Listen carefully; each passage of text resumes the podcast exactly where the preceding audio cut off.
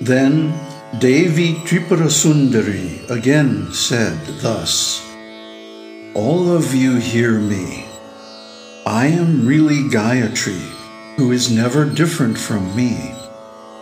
Pleased as I am with all of you, I will show you my divine form as Gayatri, the embodiment of the aggregate manifestation of speech. Saying thus, the Divine Mother gave them the divine vision, and all the gods saw Goddess Tripurambika in the form of Devi Gayatri. The great Devi Gayatri was pervading the universe as its space. Her body constituted the 50 letters of the Sanskrit alphabet. She was the supreme ambrosial bliss. The vowels, a to aha, were her face. The five groups of consonants were her arms, legs, and stomach the semivowels and the sibilants, her head, heart, and the base. The levels of speech, Pashyanti, Madhyama, and Vaikhari, were her navel, heart, and mouth, respectively. She was associated with cognizable nada in Madhyama. Her heart was associated with the Pashyanti sound.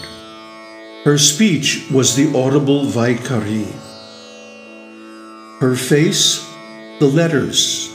Her heart, the words. Her stomach, the sentences. She was both the audible and the subtle forms of sound.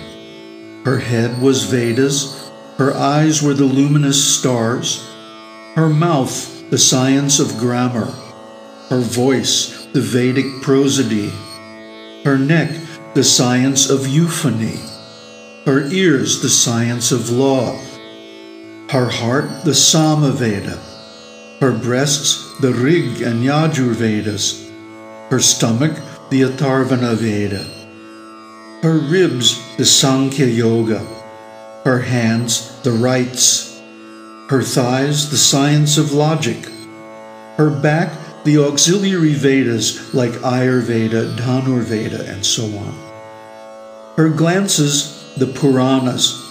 Her smile, the science of rhetorics. Self knowledge was her embodiment, her disposition. Her nails and hair were the Buddhist and Jain philosophy. She was auspicious and transcendent.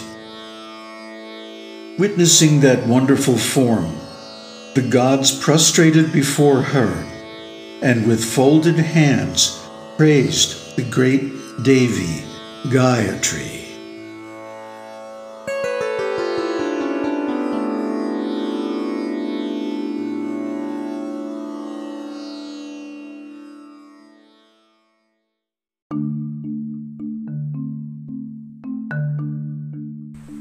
Thanks for being with us.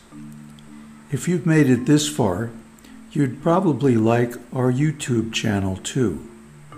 Visit YouTube slash user slash Dharmasara.